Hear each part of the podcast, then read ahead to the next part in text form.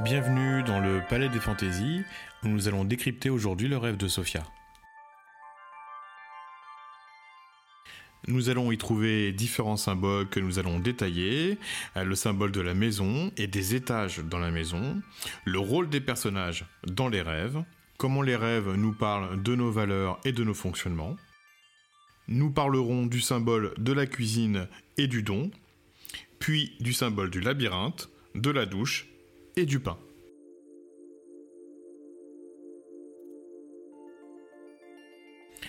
Alors, Sophia dans son rêve nous dit qu'elle est en famille, dans une maison avec ses parents.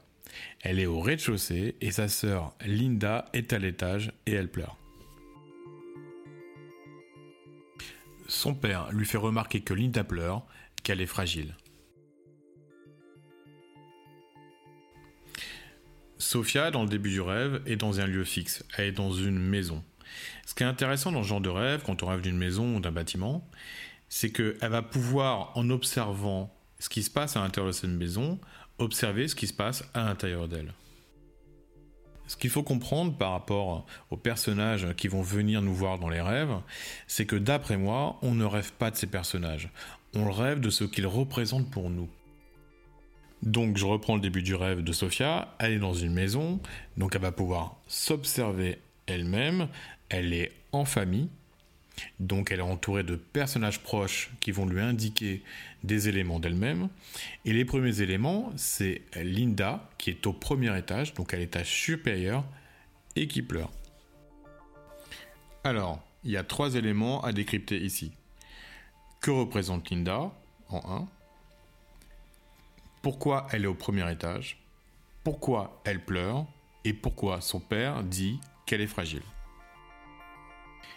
Il n'y a que Sophia qui peut savoir ce que représente sa sœur Linda pour elle. Je lui ai donc demandé à Sophia et elle m'a dit que dans la vie, elle trouvait que sa sœur Linda était quelqu'un de très pragmatique et très rationnel. C'est les mots qui lui sont venus spontanément. Donc dans le rêve, Linda représente le côté rationnel et pragmatique de Sophia. Et Linda est à l'étage supérieur dans le rêve. Cette partie du rêve vient nous indiquer que Sophia, dans la vraie vie, est dominée par son côté rationnel et pragmatique, représenté dans le rêve par Linda à l'étage supérieur. Alors, qu'est-ce que je veux dire par dominer eh ben, par exemple, dans les choix que fait Sophia, euh, on peut penser qu'aujourd'hui, ces choix sont plutôt faits de manière rationnelle qu'instinctive, par exemple. Le père de Sophia annonce que Linda est fragile. On doit se demander que représente le père de Sophia pour Sophia? Qu'est-ce qu'elle dirait de lui en quelques mots? Pour Sophia, euh, son père représente une forme de sagesse. C'est un sage, c'est quelqu'un qui a beaucoup de recul et donc, à mon avis, dont on écoute les paroles. Le fait que Linda pleure et cette fragilité indiquée par le père annonce un déclin de Linda, donc du côté rationnel et pragmatique de Sophia.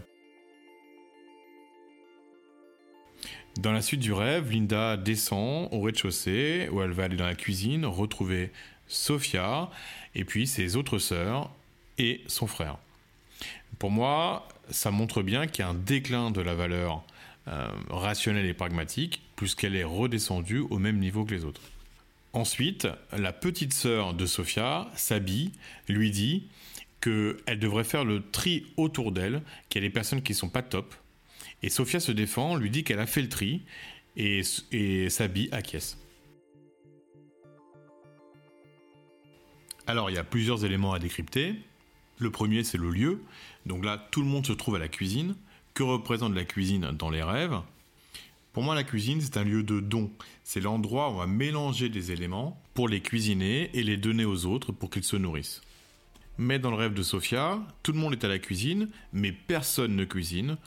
Ou, formulé autrement, pourquoi est-ce que Sophia n'arrive pas à donner ou ne donne pas correctement? C'est Sabi qui va apporter la réponse, puisqu'elle lui dit qu'il y a des personnes autour de, de Sophia qui sont pas top, et qui en gros il faut faire le tri. Mais pour moi, dans les rêves, on ne parle jamais de personnes. Donc quand elle dit qu'elle doit trier les personnes autour d'elle, on parle de réorganiser les valeurs de Sophia pour leur donner la bonne place. Et là déjà, on a vécu le déclin du côté rationnel et pragmatique. Sophia lui dit que ce tri, elle l'a déjà fait. Sabrina acquiesce. Ça veut dire qu'on va parler d'un travail intérieur qui est en cours chez Sophia. Il va ensuite y avoir un changement de lieu. On peut penser que toute la première partie du rêve était une forme d'introduction, qu'elle allait introduire les éléments symboliques qui vont suivre. Il faut garder à l'esprit que la première partie du rêve se termine dans une cuisine où on n'a pas cuisiné. Et je vous le rappelle, la cuisine, symboliquement, est le lieu où l'on mélange des aliments, c'est-à-dire des éléments de nous-mêmes, pour pouvoir faire quelque chose qui va nourrir les autres, donc pour donner aux autres. La suite du rêve va donc nous parler de la manière de donner de Sophia et comment l'améliorer. Je suis obligé ici de vous parler de Sophia, Sophia dans sa vie réelle, vous dire qui elle est pour que vous compreniez mieux l'interprétation du rêve. Sophia, dans la vie réelle, est quelqu'un qui a beaucoup à donner et qui donne déjà beaucoup. Elle a déjà écrit des livres et réalisé des podcasts. Le public que touche Sophia est un public quasiment exclusivement euh, féminin. Elle a une énergie très en rondeur qui plaît beaucoup aux autres femmes, mais ses créations vont interpeller beaucoup plus difficilement les hommes. Alors, dans la suite du rêve, euh, Sophia nous indique qu'ensuite, elle va dans un lieu qu'elle ne connaît pas, une espèce de lieu historique grandiose, comme on en trouve en Italie. Sophia, dans la vie réelle, pense vraiment à aller vivre en Italie.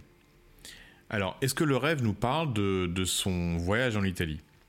Je crois pas, parce que dans un rêve, tout est symbolique. Pour Sophia, l'Italie, c'est l'étape d'après. Donc pour moi, dans le rêve, ce dont on parle, c'est de l'étape d'après, de la Sophia d'après. De la Sophia qui sera moins connectée à son univers un peu trop rationnel, symbolisé par Linda dans le début du rêve, mais qui va connecter à d'autres valeurs et d'autres énergies. Donc il y a trois éléments à décrypter. L'Italie, je viens de le dire, qui symbolise l'étape d'après. Et euh, Sophia dit historique et grandiose. Historique, ça veut dire qu'on est connecté au passé, donc aux racines de Sophia. Et grandiose, ça veut dire que l'étape d'après sera un avancement, un déploiement. Là, un homme va indiquer un lieu à Sophia où se trouverait une femme. Je vais vous spoiler euh, la fin du rêve, pas en vous disant ce qu'on va y trouver, mais en, vous disant ce qu'on n'y trouvera pas. On ne trouvera pas cette femme indiquée par cet homme. Il n'y aura pas d'autre femme dans la suite du rêve. Alors qu'est-ce que ça veut dire? Il indique un lieu où il y a une femme, mais on ne trouve pas cette femme à la fin du rêve. Parce que cette femme, il s'agit de Sophia. Cet homme indique à Sophia le changement qu'elle va se trouver elle-même à la fin de ce rêve. Elle part à la recherche de ce lieu où se trouverait cette femme. Elle est dans des petites ruelles où elle se perd. Elle porte une robe pull et elle n'a pas de dessous. Elle est un peu gênée, elle tire sa robe pour se couvrir les fesses. Dans ces ruelles, il y a beaucoup d'hommes. Elle est gênée, mais au final, elle se rend compte que ça ne change pas le comportement des hommes et qu'elle a aucune raison d'être gênée. Alors, il y a plusieurs choses à interpréter. Elle est à la recherche de ce lieu, alors qu'en fait, c'est elle-même qu'elle cherche. Elle est dans des petites ruelles, ça nous fait penser à un dédale, à un labyrinthe. Alors là, on est sur un nouveau symbole. Euh, le labyrinthe, euh, ça nous renvoie à Dédale et Icare, par exemple, ou à Minos et le, et le, Minotaure. Euh, le labyrinthe, il faut bien comprendre que on croit que le but est de s'en extraire, alors qu'en fait, c'est dans le labyrinthe qu'on a quelque chose à y trouver. Et là, on est exactement dans le cas. C'est dans ce, ce dédale de rue que Sophia a quelque chose à comprendre. On parle ici de la sexualité de Sophia. Elle est au milieu de ce labyrinthe de ruelles, habillée avec une robe et sans sous-vêtements, entourée de beaucoup d'hommes. On parle d'une transformation de la sexualité de Sophia.